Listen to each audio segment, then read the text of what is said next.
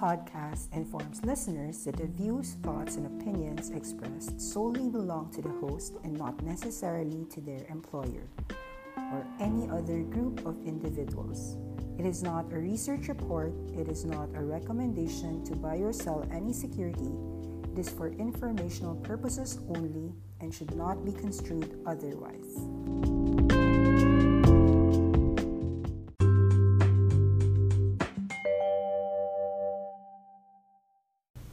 Hello, this is Nikki Yu. It's Saturday and I'm going to discuss many ideas actually, pero it's all in the inner circle. Um, I know that my ideas can tend to be very long and it's really, really long, but I will just read it all for you. So, kung hindi niyo mabasa, babasahin ko siya ngayon. Uh, this week, ang dami kong recommendations. So, I'm recommending Dividend Aristocrats. Dividend Aristocrats, what do we mean by them? Dividend aristocrats are companies that keep on growing their dividends year in, year out. And they are quite a lot. Um, Kroger, a supermarket, which I prefer and like, I said buy it twenty to twenty-three. It's trading twenty-three twenty-five ata yesterday close. You can still buy twenty to twenty-three. Um, cost averaging yan. Um, you just put a small position, up to you na if you want to increase every quarter.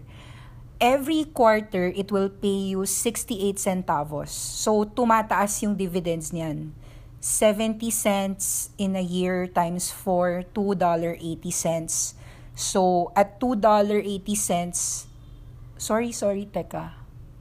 Sorry, uh, seventy cents... Sorry, they only pay once. So, si Kroger magbabayad yan October thirty-first. May isang company nagbabayad four times eh. Um, si Hasbro. Sorry, si Hasbro. Hasbro is also a dividend aristocrat that I like. Uh, mahal siya. Yung mga companies na to, they don't grow to the moon. So, hindi pwedeng sobrang mahal. Uh, pero they are premium priced. Bakit si Hasbro one fifteen, one fourteen? Actually, nasa all-time high zone si Hasbro because it has been beating earnings. Meron yan sobrang lakas na license with Disney. That's why a lot of people, and I sh- I shared actually in the inner circle, a lot of Hasbro articles na basahin nyo na lang. Pwede niyong gamitin. Use the search keyword Hasbro. Lalabas yan. Lahat ng commentary kay Hasbro that I've ever sent. But the reality on Hasbro is that it's making money in many fronts. I know it's weird kasi toy companies, aren't they bankrupt? Toys R Us, bankrupt. Correct. Pero Hasbro is hitting all-time highs because nakamaneuver siya. Yung Nerf, meron siyang apparel. Yung Disney Frozen two and yung Star Wars, lahat ng di- Disney licensing siya yan. Example na lang, binigay ko. Kunwari na lang, si Miniso.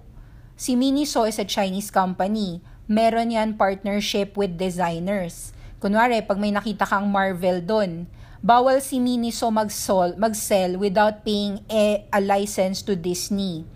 So, the question is, kung dumadami yung Disney fans, kung dumadami yung Star Wars, kung dada- dumadami yung fans, the fact na si Funko Pop, okay, si Funko Pop times five, earnings niya maganda. Ang tagal-tagal kong binabantayan to, well, sorry, hindi naman matagal. Bakit ko ba nabasa si Funko Pop? Nabasa ko si Funko Pop kasi meron akong binabasang mga toys. So, syempre, related industry sa toys is... Ano ba nangyayari sa toy segment? Bakit nag-all-time high tong si Hasbro? E di napabasa ko kay Funko Pop. Oh my God, lahat ng toys malakas. Toys and games are being spent upon. And yet, the whole world is saying, kala ko ba wala ng pera yung tao? Ba't may pera pa pang bili ng toys? Bakit may pera pa pang bili ng games? Bakit may pera pa pang bayad sa mga Disney na yan? Kung talagang naghihingalo na pala yung buong mundo. Apparently, siguro, the people, the perception is naghihingalo na nga yung buong mundo. Yan yung perception. Pero the earnings-wise, hindi totoo yun. Kasi in the last three days and five days ago, lahat ng mga Activision Blizzard video game reported great earnings. Ang lakas ng Call of Duty Modern Warfare. Um, naglabas si Fortnite ng World Cup. Umattend dyan forty million pack players. Gusto pumasok ni Coke. Gusto pumasok ni Mountain Dew. Matagal na silang gustong pumasok ha. Meron na silang Coke Fuel and Mountain Dew Fuel. Coke Energy and Mountain Dew Fuel. Si Budweiser, meron siyang the beer of esports. Gaming is just getting stronger and stronger. Now, if you ask me, if true yun na gaming is getting stronger and stronger, how come stocks hindi lahat nagpa-benefit? It depends. It depends. Actually, like yung Turtle Beach, yes, nag-down siya twelve percent kahapon on earnings. Nagbebenta siya ng gaming headsets. Gaming headsets is considered what?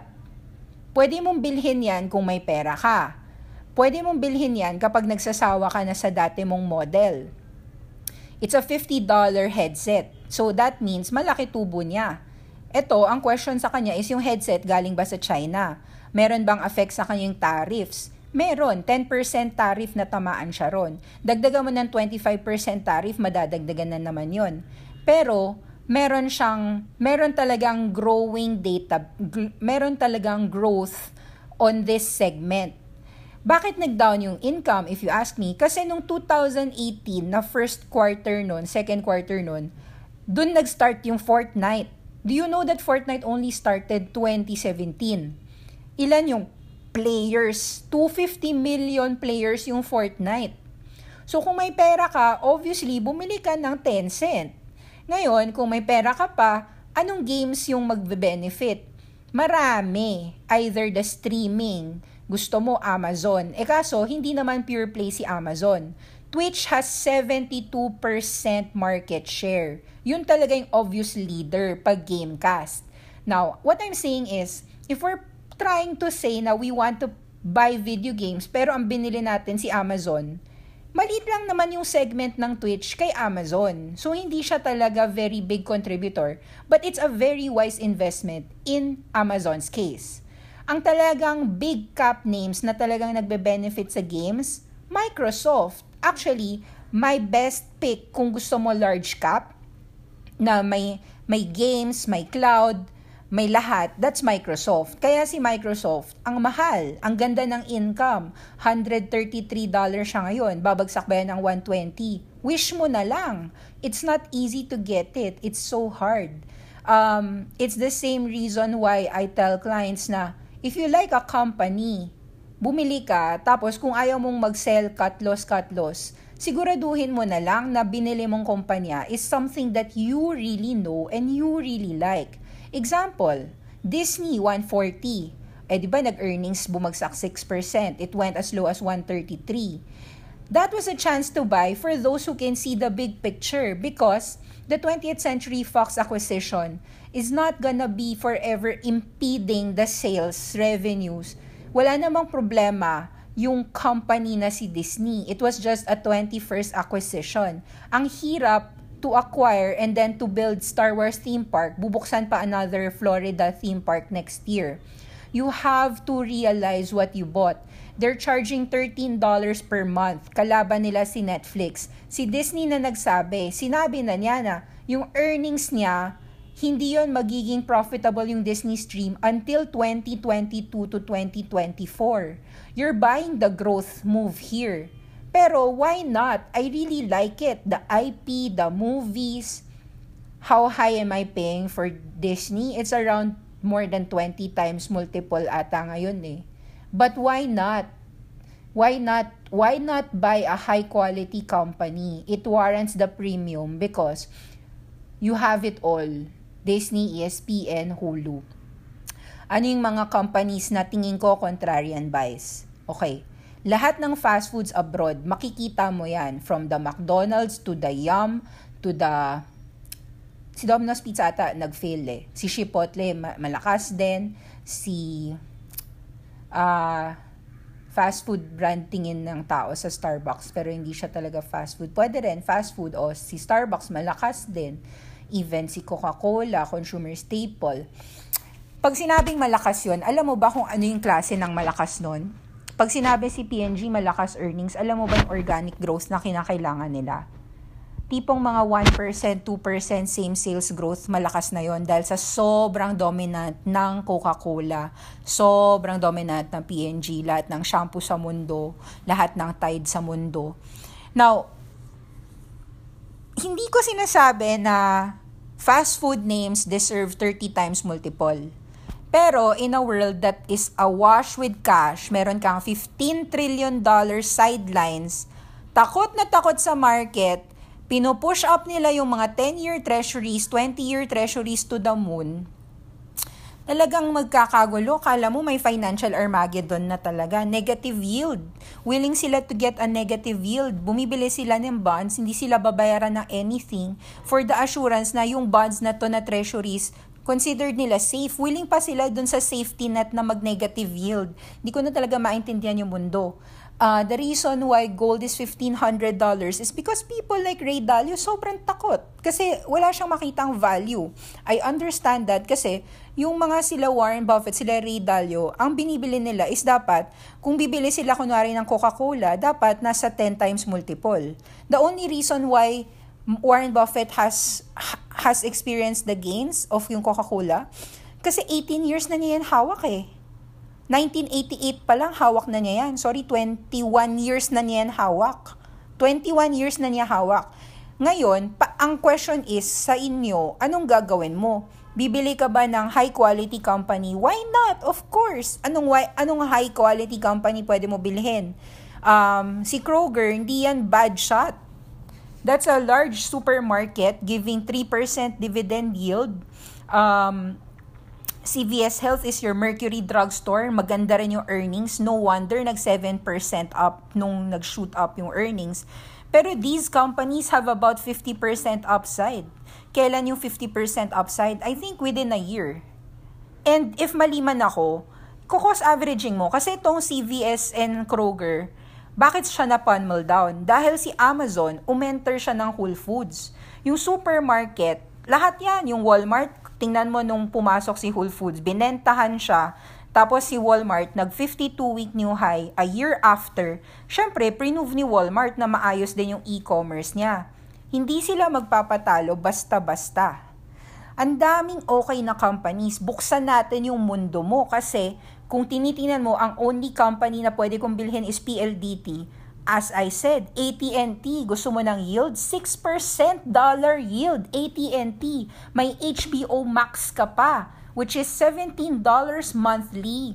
It's such a great investment. So I bought it. Lahat ng binibili ko, five percent. Kasi kung mali ako, I can either... A question is, next quarter, gusto ko ba magdagdag ng A T and T? Actually, this quarter, maganda si A T and T. I bought last quarter thirty-one, ngayon thirty-four, so ten percent for three months. Tapos may six percent yield ka. Hindi na ako nagdagdag, pero naisip ko, hawakan ko na lang to. Imbis na magdagdag akong A T and T, inisip ko, oh, mura din tong P L D T ah, one thousand ninety, one thousand one, one thousand one thirty, one thousand one fifty. Pwede na to, Philippine stock, pwede na to. Kasi... kikita yan ng six to ten percent naman nag, ano eh, uh, income. Hindi ko na nga kinailangan si P L D T mag all-time high eh. Kaso anong ginawa ng P L D T earnings this quarter? Nag all-time high yung data broadband. Kasi ganito yan. Alam mo yung nangyari sa A B S C B N? New I one T V, kung A B S C B N, manonood ka with a broadband internet. Si P L D T and si Globe, in partnership yan with A B S C B N. Kailangan mo ng internet broadband. Imbis na magbayad ka sa cable, magbayad ka ng internet broadband speeds. Tumataas yung data for wireless. Hindi siya losing money. Hindi siya worth seventy percent down. And P L D T at one one, naku, pwedeng one day mag one three. May nagtanong sa akin, actually before nag one two, sabi niya, Nikki, saan ko ibebenta yung P L D T? Sabi ko, you know, pwede mong kunin yung thirty-six peso cash div, seventy-two pesos. Kasi yung presyong one one, eh parang, actually para kang Warren Buffett na bumibili ng cash cow niyan. Para kang bumiling Coca-Cola nineteen eighty-eight. Malakas na brand to, hindi kaya na matanggal yung monopolization, actually duopoly. P L D T and Globe have a duopoly in the Philippine market. I don't care about this Chinese telecom. Hindi ko alam kung ano yung Chinese telecom na yun. Pero, that is noise. This is one-one. I can't imagine myself parang ang nagiging bayrego ko is P L D T. Na parang, wow, your best pick is P L D T. Siraulo na ba yung mundo? Eh, ganun yung presyo. Ang gandang presyo. Now, the question is, Jollibee at two twenty-five, Nikki, is this a buy? Of course! two twenty-five to one eighty-two is a buy. Question is, di ka ba natatakot sa smash burger losses? Okay. Inexplain naman nila Jose Baez, ni Ismael Baeza, the C F O of Jollibee. I don't know the C F O personally. I never talked to a Jollibee personnel myself. I can only confidently tell you na kahit yung consumer analyst and all the analysts in the world say na negative sila, sell or hold sila sa Jollibee, I'll be contrarian enough to tell you. Kaya nga yung views ko, hindi ako pwedeng like the consensus analyst view. Kasi yung utak ko siguro iba. Iba ako mag-isip. Ganito yung mentality ko kay Jollibee. This quarter is bad. Maybe next quarter is bad. Maybe the next quarters are bad. But this is a place to cost average. Even if, even if you feel that C B T L will take a long time. Si Jollibee, sabi niya twelve to eighteen months. Walang naniniwala sa kanya. Okay, forty years track record na siya, pero wala pa rin naniniwala sa kanya. Wala pa rin. I don't care kung bakit ayaw maniwala ng tao sa kanya kahit na may track record siya because people have a recency bias. Kasi bumili ka ng smash burger, lugi ka. Tong binili mong C B T L, mali ka rin, lugi ka. But let's determine if priced in ba. three hundred billion peso market cap ang Jollibee. Ngayon, two hundred forty billion. Last close, two twenty-five pesos. Binilang ko na eh, round number, gandahan na natin. Bagsakan mo ng one hundred billion peso market cap si Jollibee, i-penalize mo siya sa ginawa niyang C B T L Smash Burger acquisition. Magkano yon, Nikki? It's one hundred eighty-two pesos. So nagpa-price in ako ng apocalypse. Pina-price in ko na na malulugi ng one hundred billion pesos. Write it off. Tapunin mo na to, ibenta mo na to at a loss, mag-write off tayo ng one hundred billion pesos sa market cap mo, Jollibee. Lahat na yun, susunugin ko na. Lahat ng C B T L, sinunog ko na, fire it. Tapos, pina, you know, finire ko na lahat ng um, smash burger na stores, na three hundred thirty-four stores in U S A. Pinasabog ko na, ginawa ko na yung tragedy. Ang presyo nun for Jollibee is one hundred eighty-two pesos. So for me, hindi naman totoo na pinasabog natin yung C B T L.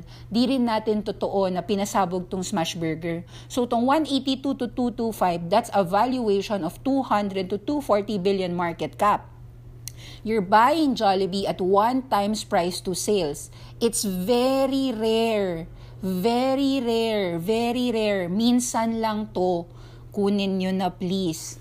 I don't know bakit ako nagkakagulo sa craziness ng market. Bakit ako lang? Bakit Nikki ikaw lang? Kung totoo is nasabi mo, bakit ikaw lang nagsasabi sa akin to buy Jollibee? Kasi the whole world looks at the headlines. They see, first half income, fifty percent down, smash burger loss. Yun yung nakikita. Binasa niyo ba na may six percent growth ang Jollibee sa same store sales? Binasa niyo ba yun na red ribbon lang nagkaroon ng supply chain problem? Hindi, di ba? Dahil you're so busy. Kaya nga ino-audio podcast na natin to eh. But if you can just take the time, read naman. Sayang no, basa-basa tapos wala naman bumibili. It's not for me. It's for you. Nagbayad kayo. Nagbayad kayo na magbigay ng research pero di nyo binabasa. O di basahin nyo.